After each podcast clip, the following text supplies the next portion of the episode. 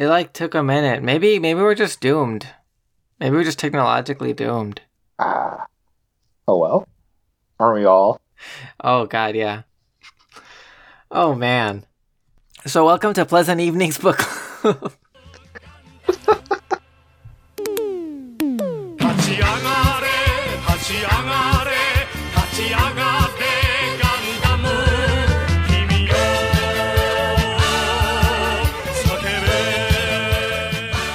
Yeah, w- welcome.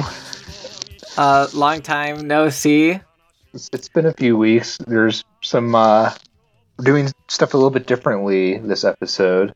That's right. So today we're gonna be covering. Uh, we're gonna be covering the first the the theatrical run of the original Gundam series, and we're kind of doing this a little backdoor pilot for for a sideshow. Very ambitious for a show that has stopped putting out episodes for a, a month and a half or something. Uh, every every show, every show needs a season's breaks, you know.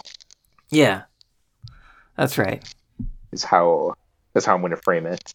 Um, yeah, but now we're gonna also put we're gonna do a, a sideshow. Now we're gonna try to take a look at the Gundam series and fit it all into our greedy little mouths.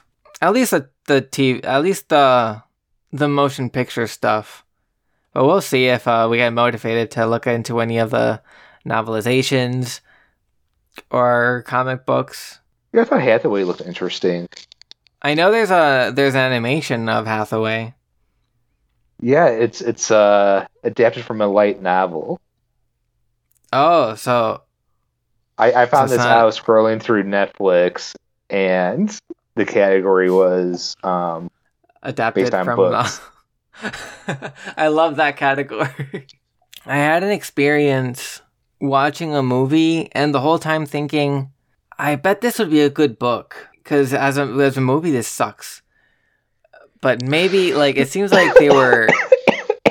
What was that? It was. It wasn't a great movie. On it, it wasn't. I don't. I don't know how good the book could be. How was it? It was called. Yeah. Oh, I want to say like Mister Holmes or something.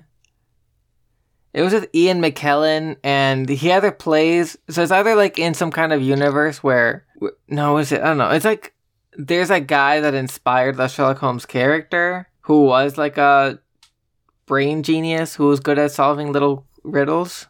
Uh, but um, but this is like at the end of his life, and he's like starting to like lose his memory, and he's not as sharp as he was. So. I mean, I forgot the like the main gist of the plot, but he's like staying at this house helping some people solve some mystery or something while he's like coming to terms with this new stage in his life where he can't can't remember shit.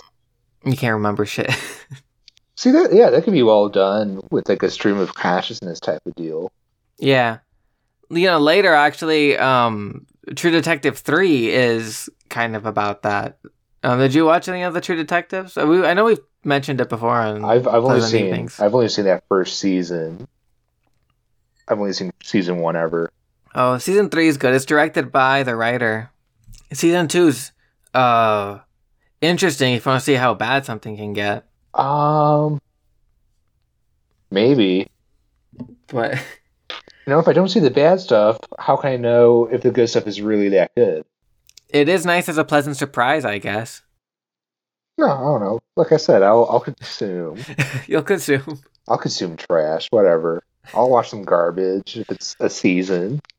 I mean, hopefully that's the attitude. Hopefully won't, we won't need that attitude. I don't say. I just assumed we were Gundam. Hopefully we won't need that attitude as we go forward into this Gundam thing. Because I gotta say, like jumping into talking about these Gundam movies, they were better than I'd hoped. I was I was so surprised. Yeah, I, I mean, it was like you, you had said before. They they had no business being that good. I, I was I was expecting some more straightforward, action visuals, which you know you know we got that in spades. But there's definitely some other deeper things going on with this politics and its philosophizing and whatnot. Yeah, it's really cool watching these movies develop because as it goes on, not only does the scale get bigger, but also like the interpersonal stuff gets deeper too. So like it, I don't know, it has this effect of like zooming in and zooming out at the same time. I, I dug that Char, that Char mm-hmm. Artesia little side plot going on there was kind of, that was cool. I think I appreciated that. Like, uh, like I guess like we're talking off mic about it just now, about how the story, how the uh the Principality of Zeon, how like the conflict seems more gray at first, like reorganized as the series goes on to be more Nazi, having the other undercurrent of these interpersonal grudges going on, like this secret of Char's past and like what his motives are, kept things always like at a higher level of intrigue. Yeah, he he always managed to maintain a uh, just just this air about him for an antagonist that I don't want to say is unmatched, but he he is. I can see why they portray him to be so sexy. Well, so yeah, no, I, I mean, I mean, starting off with that first movie, I was re I was. rooting for Zeon at first, like, and then and then you know the second movie ends with this Sig Sig Hail Zeon thing, and that that was as I realized, oh fuck, I I made a mistake rooting for these people in the first movie. Oh no, yeah, right. It's understood, like it's understood. I guess common knowledge about the series is that it's a very upfront anti-war story. So even even when a fight is justified, like you all you always see like people panicking or people dying or suffering. There's there's a sacrifice that is never worth the ends, maybe, arguably. No, it's a question of like like like if I guess like if everyone thought like Kai, then there would be no wars. Uh, but you know, Kai can't live in a world of of of like-minded survivors. He He in, in the end, he's compelled. He's gotta pilot the gun cannon. Yeah, yeah. He's pushed towards it.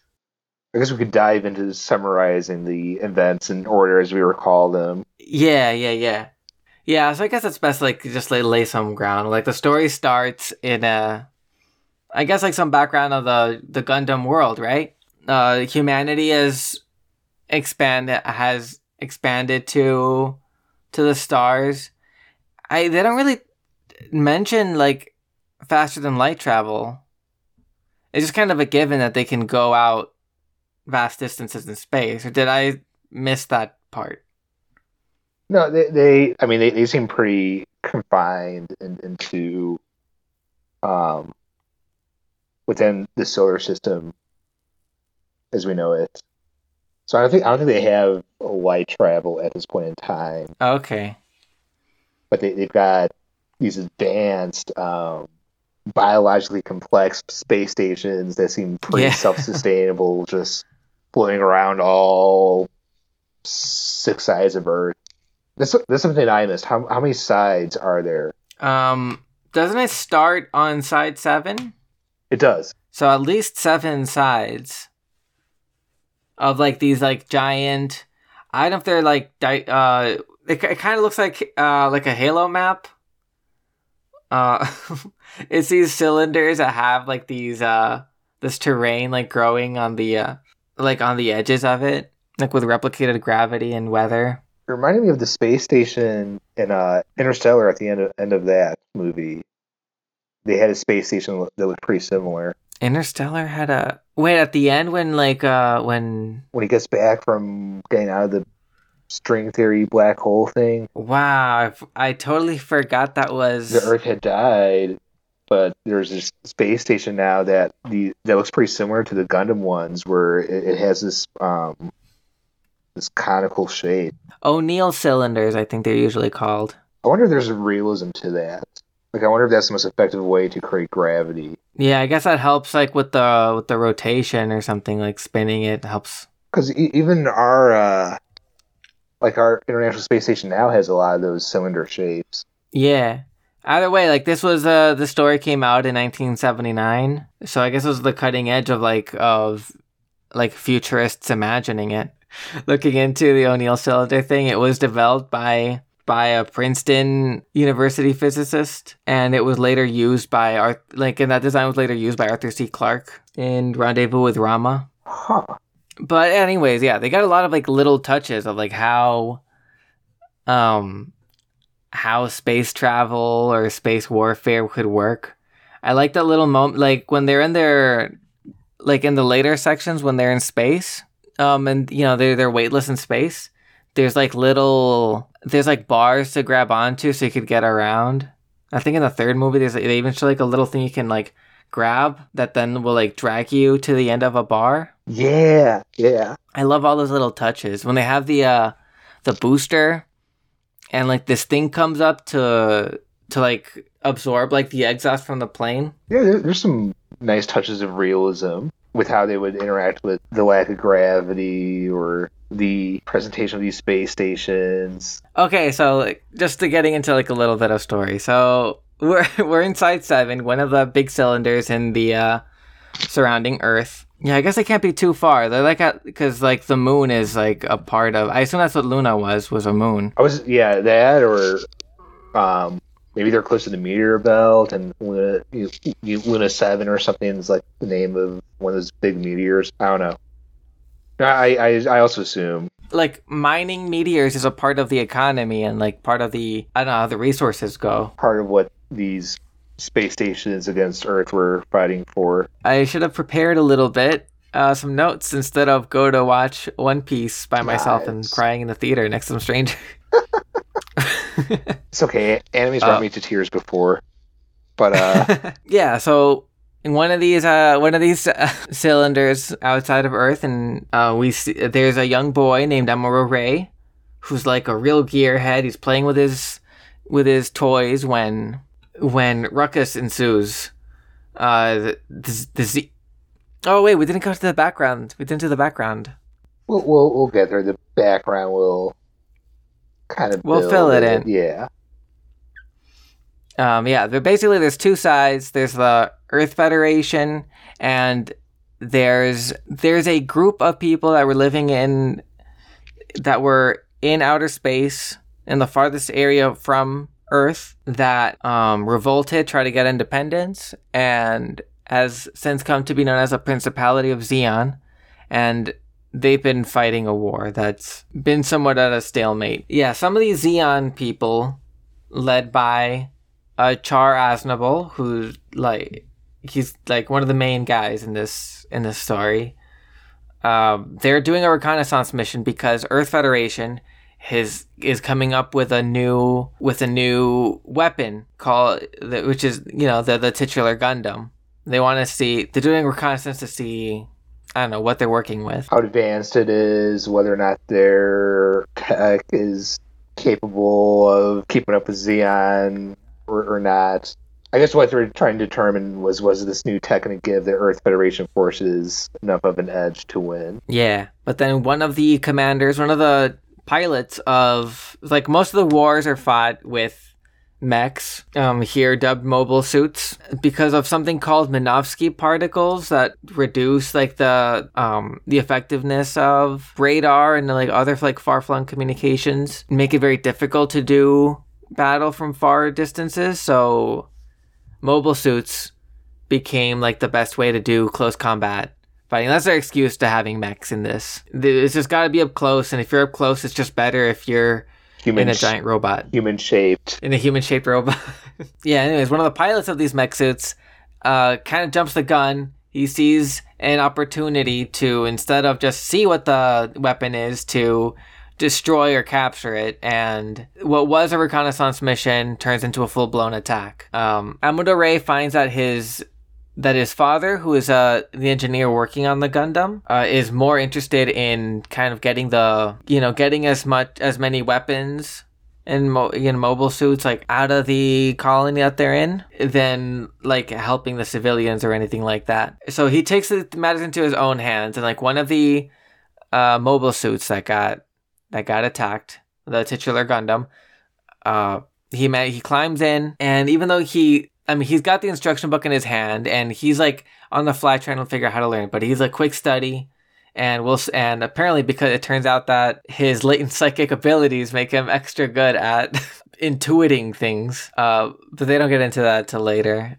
He fights off some of the, some of the mobile suits. The, the Zeon mobile suits are old Zaku, by the way. Well, They got some. They the names get goofy. Yeah, they they uh, really for the do. Mobile. I that's a that's a plus for me. I I enjoy. But goofy, goofy later, naming. Later they say we have three gogs at your disposal. Doesn't stop there, and then Char is like, "Wow, is this a Gelgoog? A Gelgoog might be. It's a Gelgoog. One of them is literally the goof." And would be so proud. Oh. Yeah, maybe that's that explains the outcome of the war, is that their supercomputer designing this stuff as a penchant for, for nonsense sound. Oh yeah, I think I think you might have cracked uh, might have cracked some, some lore. That that or you know just people got insane staring into the void of space for too long. uh, I guess that you know what working on, on this war stuff just got, has to make you crazy. Like that's what I guess spoilers ahead. That's what happens to Amuro's dad. Yeah, poor poor guy getting oxygen deprived. Damn, they just like stick him in some some like some weird house at the end of. Wherever. Right by the junkyard. Yeah. It's like really sick it in. Like this, he's... they chewed him up and threw him out. Oh, you, you have to just kill half of humanity. There's this little house for you by the junkyard. Damn, but anyway... yeah, I guess there's some background there is that, you know, during the initial startings of, of this war, half of humanity is gone. Right, because the war has gotten, was gotten so, so bad. It's just pretty scary that later when Zeon goes full hit Nazi, um, what's the name of the main Nazi the, the, guy? The extra crazy Zabi. The uh, Zabi, yeah, the Gil. Gar- is it Garma? Giren. Giren.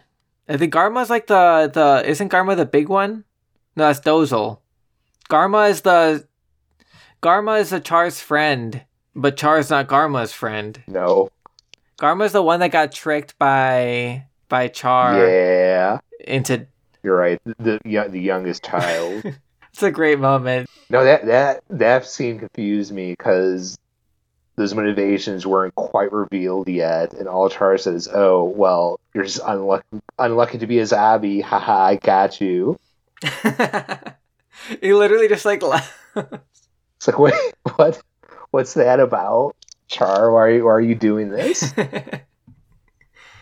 I guess it's it, it does it does immediately have you asking questions. Uh, cause he acts like they're like he acts like such a gentleman. And that's when you realize like he's doing some kind of Monte Cristo stuff. Yeah. Yeah. Yeah, but we still don't know like what his plans are. I wasn't sure if he was just like up yours, or if he at that point I was also open to the idea that he's climbing the ranks or something. So I, I thought it was some like weird politicking, like some other family member had re- requested his death, or there was some feuding going on. Yeah, there's they yeah whenever they like go into the into the micro, they stop by at Earth. There's all this stuff going on, like. Karma, like I don't think we're gonna be able to cover everything that happens. No, there's no way.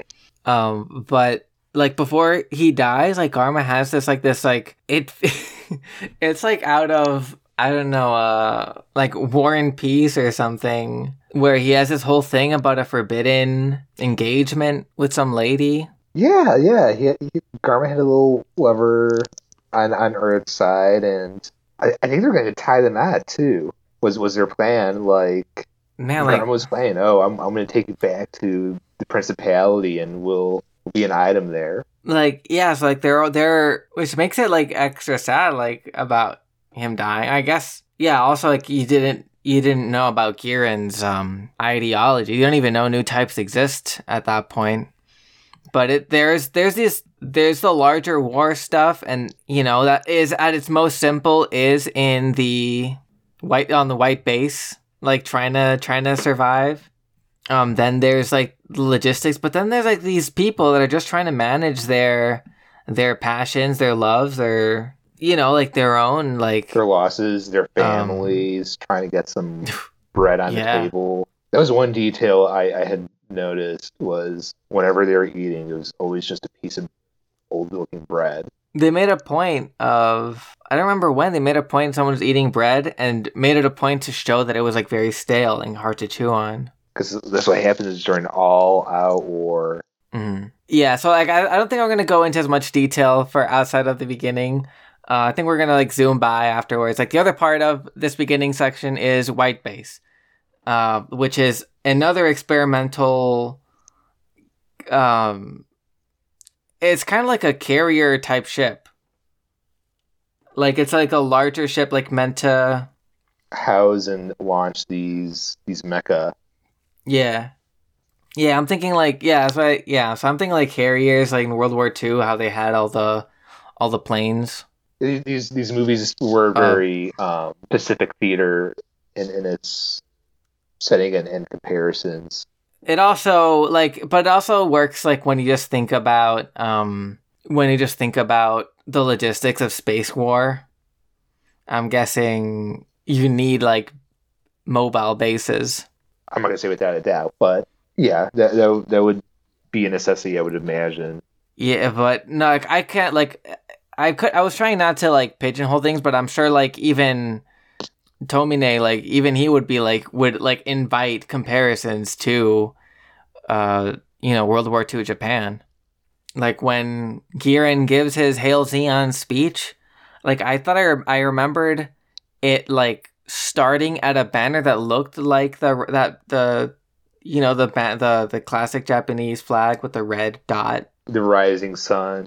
Yeah. And then it panned down and you saw, and you saw like these like Nazi eagles and this, you know, like big Leni Riefenstahl style display of people. Um, but either way, like, the, yeah, they have like this.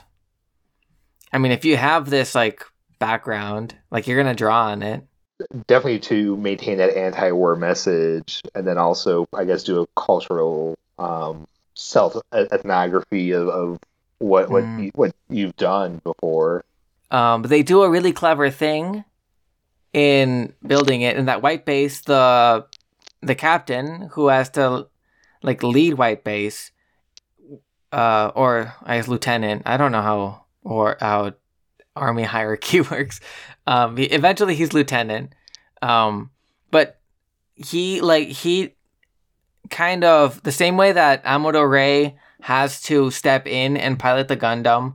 Like he was, he was lower in command, but the the guy who's supposed to be the, the captain of the ship, whatever the the guy who's supposed to be lieutenant, got injured and eventually dies, and so like this younger guy has to lead it, and a lot of the main crew are actually young. They're they're kind of shunted into this position.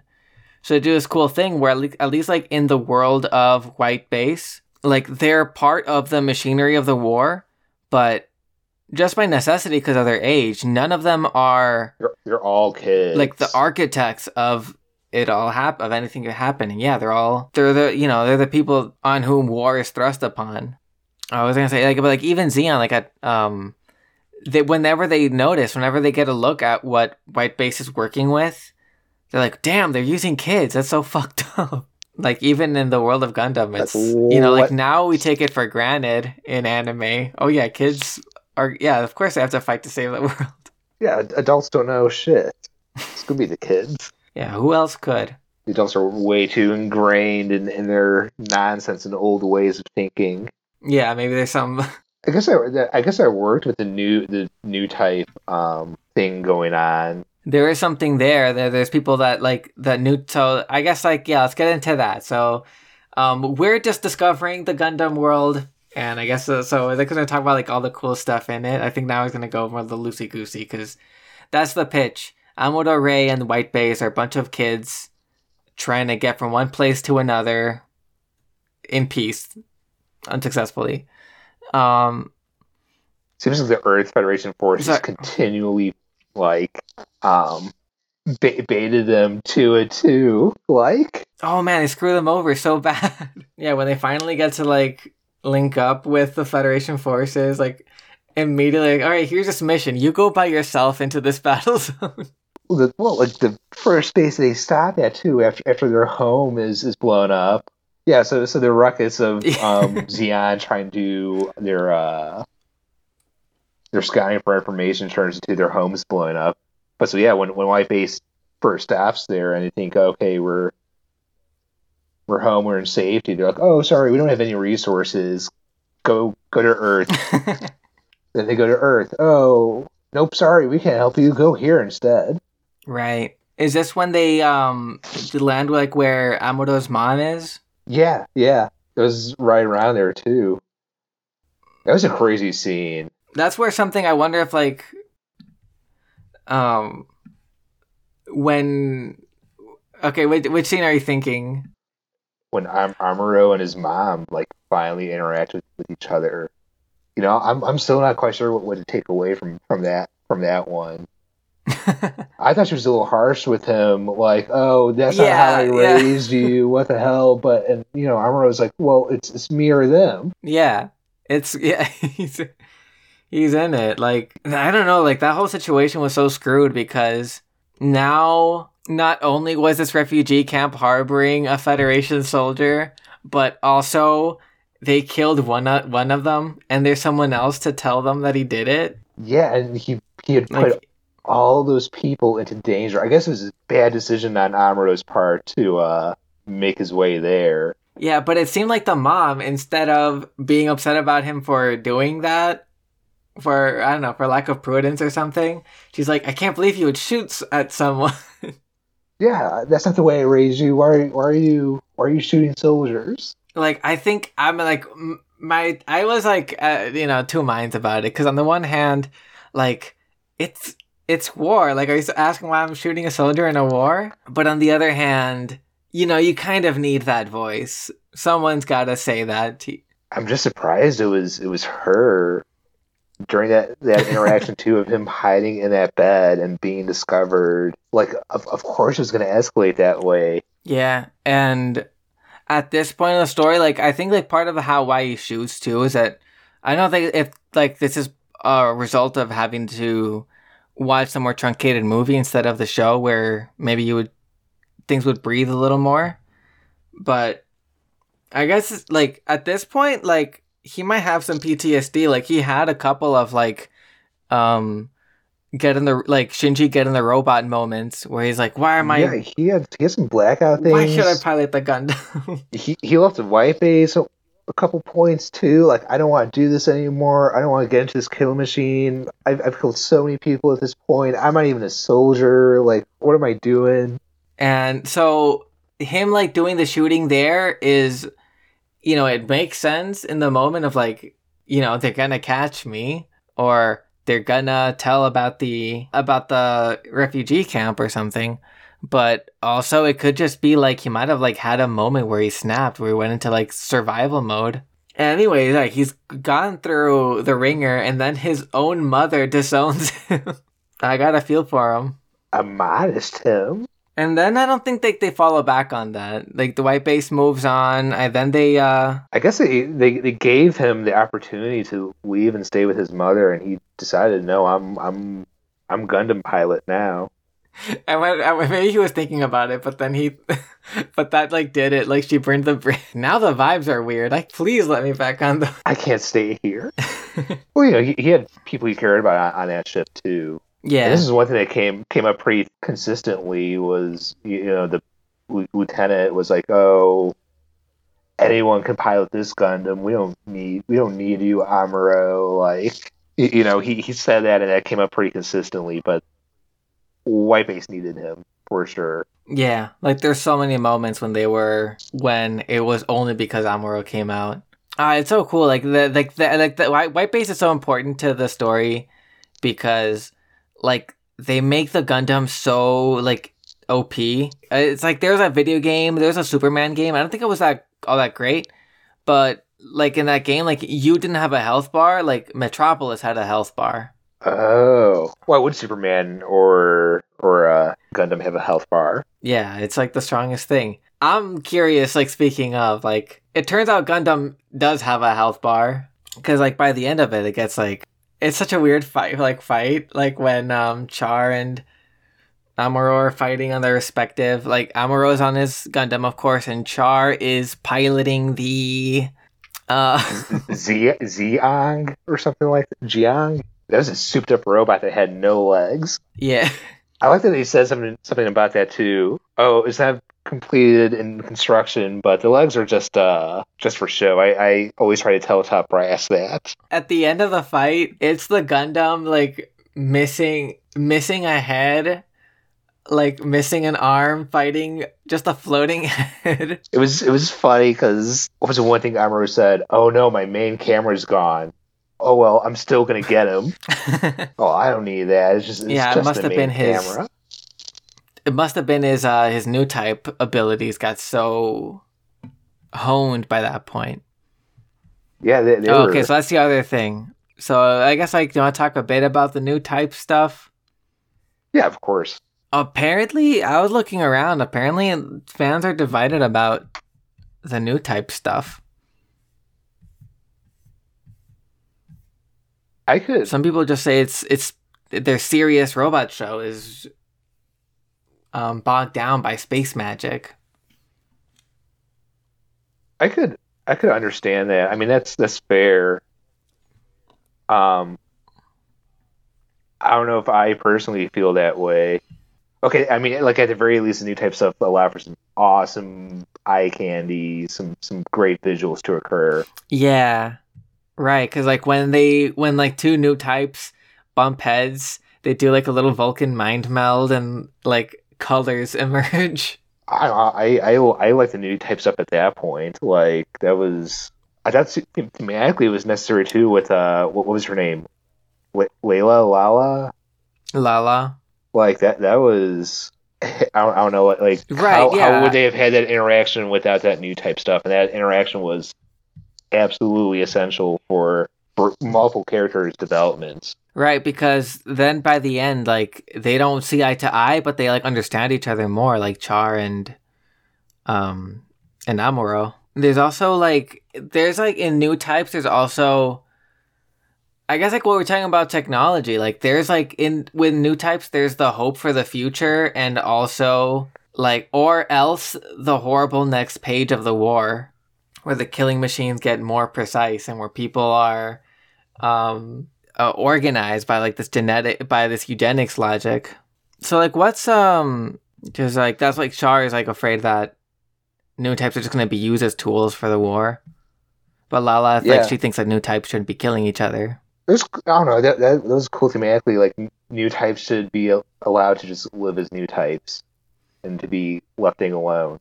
But of course, like if it's useful for the machinery of war, they're they're going to be used. Which I guess is why Char disliked Amuro so much by by the end of of uh, these films. Yeah, you know something I wasn't understanding all the way. Like maybe I missed some in between stuff. Char's asking Amuro to join him, and like join him to to what? Like I'm not sure. Like he made the pitch very clear.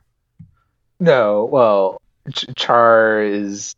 I think it's obvious he he's not one for uh. politicking so much, which is consi- which is you can play the right, game, but well, you know, even when he plays the game, it's like, oh, I, I could be useful for you, which is part of what gets these new types in, into trouble. But uh, no, I, I mean, I don't, I don't think he sold Amuro all, all that well on what exactly, which is kind of silly because yeah, they're, they're yeah, in the end, they're both fighting against the same thing. They were both fighting against zombie family. Yeah, they understood that he was like. Yeah, Amuro is saying, like, our enemy, like, don't you, like, our enemy is actually the zombie family. I guess by this point, I guess I, the Hail Zeon speech must have, like, car- must have, like, carried. And my understanding is that Char's motivation is to kill the, get revenge on the zombie family. It's like his backstory, right, is that his, um, he and Sayla are, Sayla who is, um...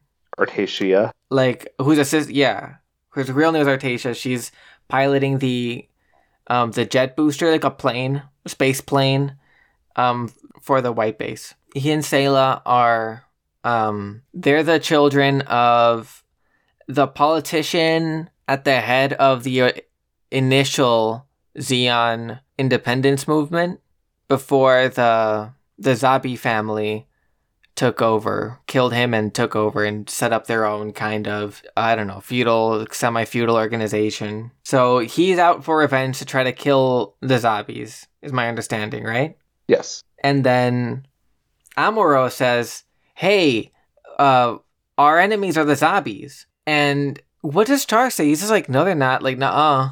Well, so I guess that, that final fight, I mean, he'd killed, Amuro had killed Lala and had allowed himself to be killed by the, you know, allowed himself to be manipulated by the Earth forces. Not manipulated, but allowed himself to be made into a, a weapon. I guess no matter what, it was too late, too little for either side at that point. Yeah, they were just kind of like pushed to that.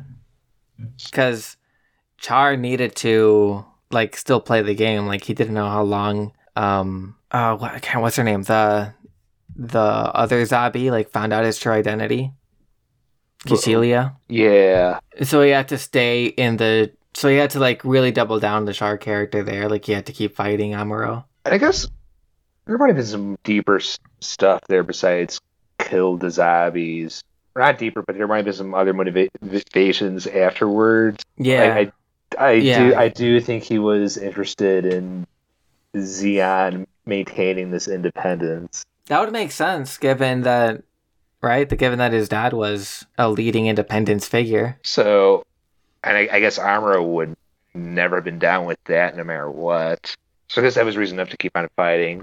Said Zeon proved to not be much better, even even if we were under Char. Yeah, I don't know. I, I don't, I don't, I don't know. Like, what's in the in the future for Zeon? I feel like Amuro. Like, if if they wanted independence and didn't want to do any war, I don't see why Amuro would object. I he doesn't seem to be that motivated by politics. No, no, that's fair. Like outside of the reality of outside, yeah, like outside of the reality of war, like he hasn't. Had a reason to be motivated by anything except like what's like right in front of him.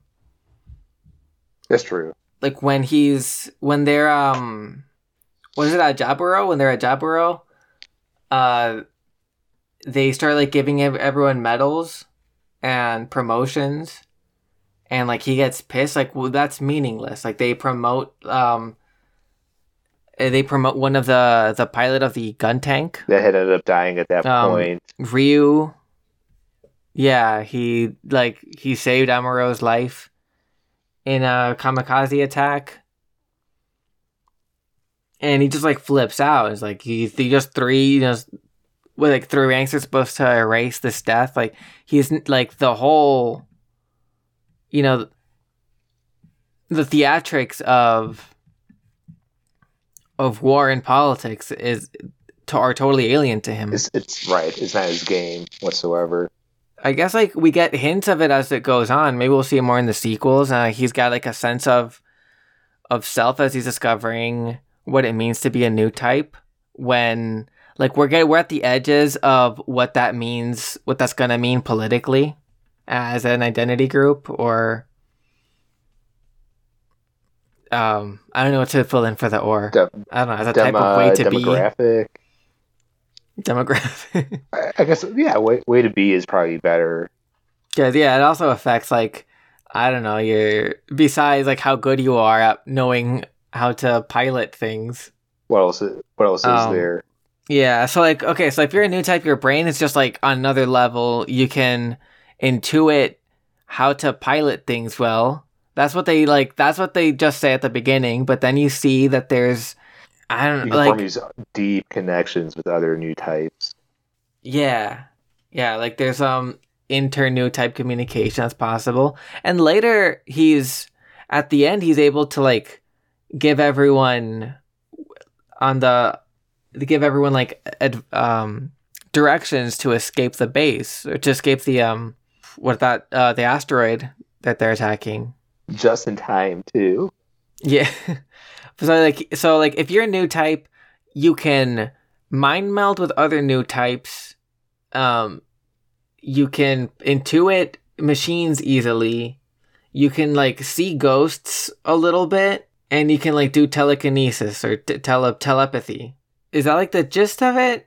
Did I did I miss any and, new and type perks? As far as we have seen. I, I think that that is the gist of the new type abilities. And they're saying, like, the, it's like humanity's adaptation to being in space. And, you know, as a metaphor, like, I don't know, like, maybe people get, like, too caught up in the science fiction of it. But, you know, without it, you know, you could easily say, well, then how do you explain some kid learning how to operate this complicated machine so quickly? Um, you know, so, like, it's a show where they, you know, they're where for some reason giant robots is the best way to do warfare. Uh, but anyways, like, as a metaphor, like, as this thing, like... like, as a metaphor, like, the new type thing is... Um, like, being able to connect with other people, you know, from the logistical telecommunications thing, surely, especially since Minovsky particles has made that so difficult um, for telecommunications, but also for, like, bridging the gap between, like, understanding, like, like a full meeting of the minds seems, like, very valuable for people coming together. And also, like, the fact that it's connected to technology seems interesting to me. You know, then it gets incorporated into technology, but, you know, isn't technology, like, the expression of human adaptation to the environment? Yeah, at this, yeah. At this point, I mean, de- definitionally, for, for sure. Oh, yeah. Yeah, we didn't have to, like, take that far of a walk. It's just what it is. No, I don't, I don't know. I mean, I mean, I mean, I mean, tr- truly the, the, the new type connection that Amuro and Lala were able, able to form with each other. I mean, that was, that was probably my favorite visual moment of, of the show. Like, oh, I, I don't yeah. know, that, that was just my favorite in, interaction, I think.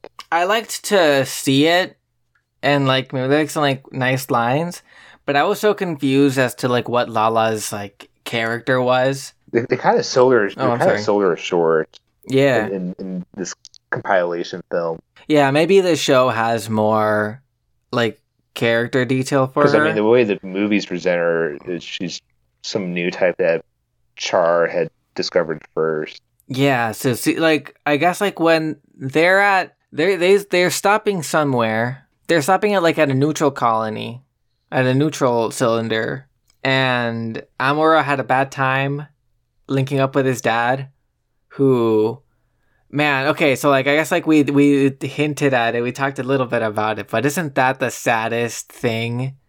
The dad, like, losing his brain? He's just, like, in this, like, sad, I don't know, efficiency, like, it looks like, like, the like a warehouse that was converted into an efficiency or something. Yeah, it was, yeah, such an emotional and, disconnect, too. Like, here's here's your son that you haven't seen in this conflict for quite some time. Mm-hmm. And his main priority was making sure the Gundam is better. Yeah. And he's like, that's all he's talking about. And he shows him, look, here's this machine I invented. Amuro looks at it, and he just looks at it and immediately knows it's junk. Is, and he wonders if he has, like, oxygen deprivation syndrome or something. So he's just tinkering away at stuff that doesn't work because he's not, like, all there anymore. He, like, he lost some screws. And so, like, yeah, he's robbed of this emotional connection, and also, like, you know, he doesn't even have the, you know, like, at least Shinji's dad, or at least Amuro's dad in the beginning, was accomplishing things. So you can say, oh, he was distant, but he, because he was so committed. Like, here it's just the distance. Right, and he thinks he's committed, but he's not even capable of accomplishing much anymore. Man, that's so sad. And, like, the way that he's not even, like, looked after, it feels like, I don't know if you would, like, need a nurse. Like, if there's, like, a way to, like, I don't know, like, hook him up with, like, an oxygen machine or something to help him. I know, like, like if you are, like, without oxygen for a while, it can cause, like, permanent brain damage. Um, I guess if that happens, too little, too late, right? Yeah, but but either way, it seems like the Earth Federation, like, kind of just threw him to, like, threw him to the side. Yeah, it's funny you said Shinji first before Amuro. That's that's funny. Well, my first thought was, Um, Gendo being, like, you know, this distant father that just cares about getting results done, but, you know, he gets results for sure. um, but yeah, it applies to, you know, like, we, I, you know, you don't even have to go that far. Just that's the character also in in I mean, Gundam. That, that is, Amuro's dad is a, that's the trope, isn't it? I, I, I wonder if Gundam was the first one for that. I'm sure you could go back, you know, to some Greek myth or something.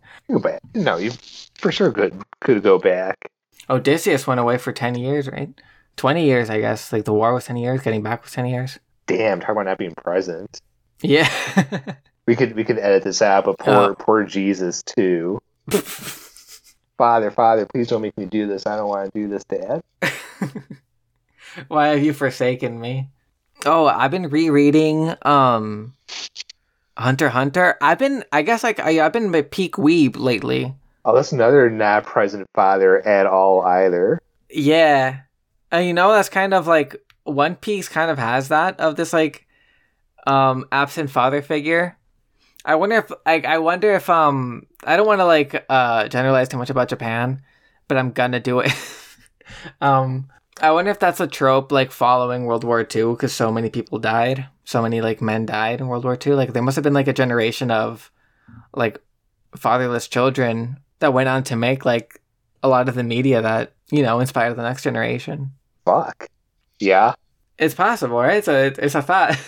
I mean, I'm I'm not even. Sure, you'd you'd be guilty of generalizing. I mean, that that just kind of you're, mm-hmm. you're you're making sense of of sequence of events that would happen to an entire nation state.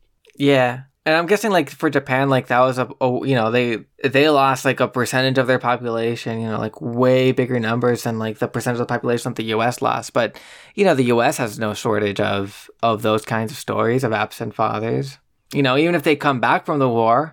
You know, they got P T S D, they're drunk all the time, or they're just, you know, they're caught up in the new economy or in the old, like, in the old way of surviving, of, like, not sharing your feelings or anything. Like, there's... I mean, it was outside of war, that, that's just a concept of masculinity. Mm-hmm.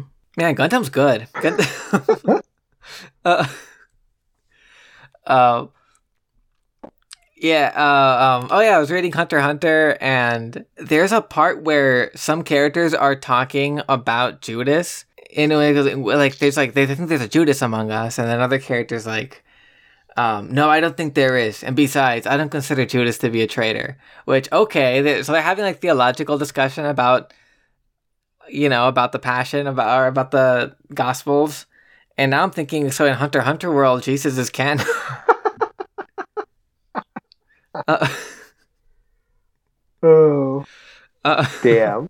But yeah, also it turns out in Gundam, Hitler is canon. Yeah, I oh. I, I knew they were going, you know, with with the the Hail, Hail Zeon, you know, the the fascist references. But I I was surprised to see that name then drop. Yeah, like.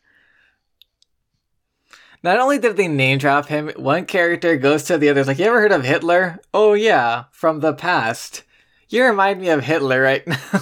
You fail to see the movements of the times. Um, uh, that's not, you know, I guess, like, that's an interesting thing where far back enough in history and, like, you think, like, what do we end up remembering these people for? Like, we, you know, Julius Caesar is famous for so much more than, you know, genocide of the Gauls. Yeah, I guess he accomplished way more than Hitler did. Nero is famous for burning, uh, burning Rome, or allegedly burning Rome. Or playing a musical instrument. Playing for his sick chops.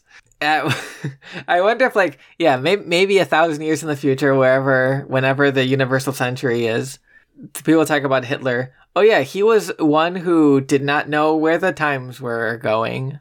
What? What a what a gross way to. I guess it'd go far enough in the future, details get lost, but... Yeah, but you would think the... Because uh, Giren, like, he expresses a desire for, for, like, new types to take over as a superior race. Because of overpopulation anyways, a lot of people need to die, and the old, the people of the old, old types need to go.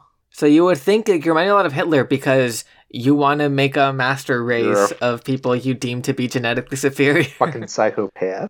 You're a psychopath, yeah. Son. Sit down. um. So that's, yeah, it's a Degwin. His his father was an interesting figure. He pursued peace. He pursued peace in the end of it. Right. Well, what's his... Yeah, I wonder, like, I guess, like, we need more back... We don't have much background about how... you know, how the coup went down, like what their motivations for cooing were. How did it turn into an all-out war where Zeon didn't just have, um, you know, they didn't just like hold on to their section, but they had a pretty entrenched invasion going on on planet Earth where they were like had mining operations and... Fortresses everywhere. Yeah, I mean, I guess in retrospect, it was pretty obvious that they were fighting more of a war than a war for independence.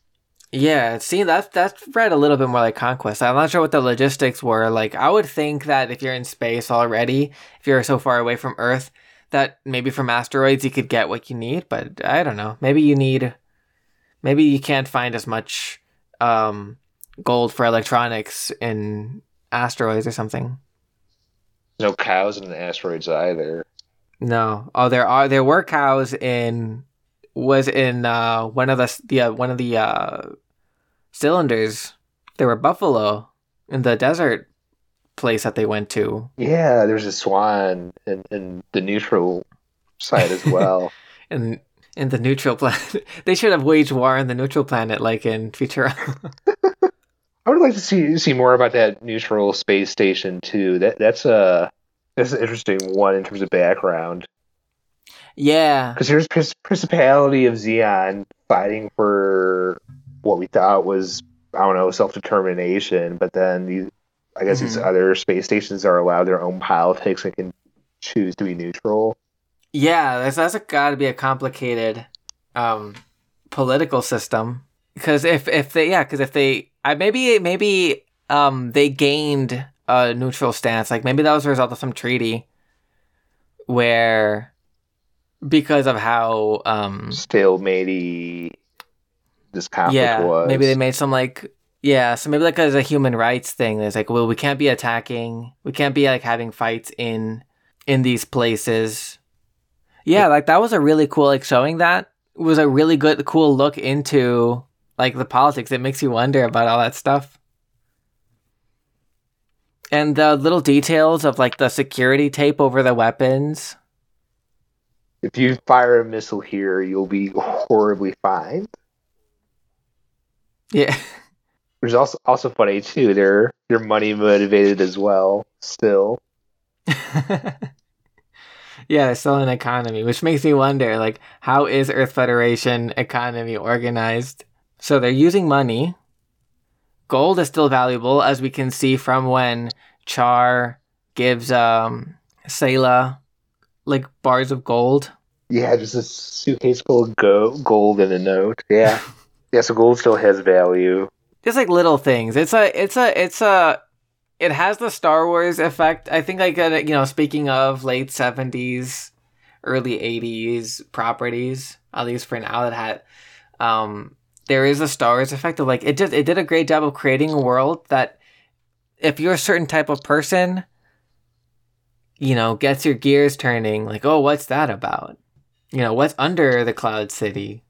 You know, what kind of, you know, you can put in the work to flesh it out. If you're going to create a strong enough vibe, then the curiosity is going to be there. And, like, the way Gundam's, um, like, has those little details, it also gives you confidence. I think maybe Star Wars being more fantasy doesn't have that as much, but the way, like, the tape stuff, that gives you confidence that if you were to look into it, you could find an answer. Especially now that there's so much stuff. Shit, it has more stuff than Star Wars, even.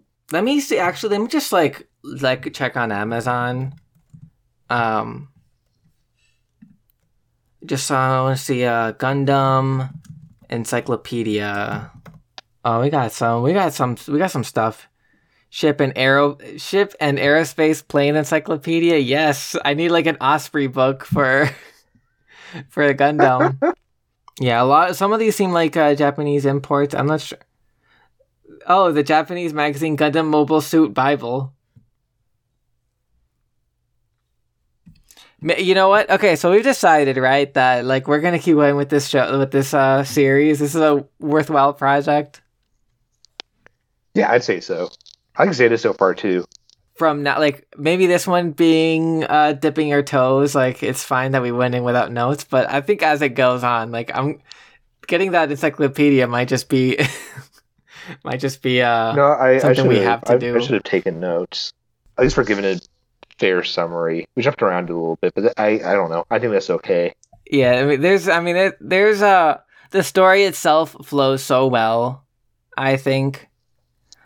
Um. Like, you know, the way the movies are, um, maybe it's a little too compressed. Maybe if you watch the show, it would be a little too drawn out. pick your poison. I don't know. But the way that it is, like the way, I don't know, the plotting, like whenever something comes up, you're invested, you don't, you know, you, you're invested in seeing things work out, and it feels like it has consequences for everyone. All right, they become a little more jaded, or it's not a crazy body count, but like, you know, like you have to say goodbye to some characters. Like, like there's a, there's tragedy. Yeah, which is, I mean, that that's, that's intense for uh, what's ultimately a kid's cartoon. Maybe that not maybe not kids' cartoon, but it, that that's that's intense for something animated from the eighties. Yeah, I've I've heard. I think like the joke, like the joke about how to summarize Gundam is that like you know like they maybe they describe like the events of Mobile Suit Gundam, and then it gets worse is what they say. I mean, yeah. So um, I'm I know we'll see how these lovable scamps get away in the future. I'm so excited. Like, uh, we're doing this, so, like, we're planning on doing this kind of in the order that it comes out. But, like, as we go, it's going to take some willpower to not, um, maybe we'll just cover it in order, but, like, I might jump around because well, there's a series called Gundam The Origin that I'm very curious to watch. I'm kind of curious. Because it's about Char's rise to power. Oh, I didn't know that. Yeah, just to whet the appetite. But I think that one came out recently. So. I was curious about, uh... Blood Iron Orphans or something. Oh yeah, that one's got like a lot of people really like that one. I think it was written by um Mario Okada, who's like really good at writing scripts for things about that make you cry. Challenge accepted. Ch- do you wanna do you wanna call it a night for tonight? Yeah, yeah, I think so. I know it kind of jumped around. We just sort of. Uh, this is more to me right now, this episode. I don't know. Just, um, I, I was just excited expressing, like, excitement about, like, all the goings-on in Gundam. Uh, if anyone's listening, let us know. I don't know. I don't, if you're a Gundam head or curious about it, let us know how this went, what you think about Gundam. What are the best Gundams? Let us know what you think about the new type or not new type controversy as well. So Pleasant Evenings Book Club will be back with books, and whatever this Gundam show ends up being called, we'll be back. We'll be back at you with yeah, I'm some excited. Zeta. I'm, I'm excited too, for sure. Good night. Uh, have a pleasant this evening. Corby signing off. Oh, yeah, it's Roberto. I don't think we... We just kind of jumped in. Yeah, yeah it's whatever, whatever. It's fine. Good night. Good night. Pleasant evening. All right, let's try to record it.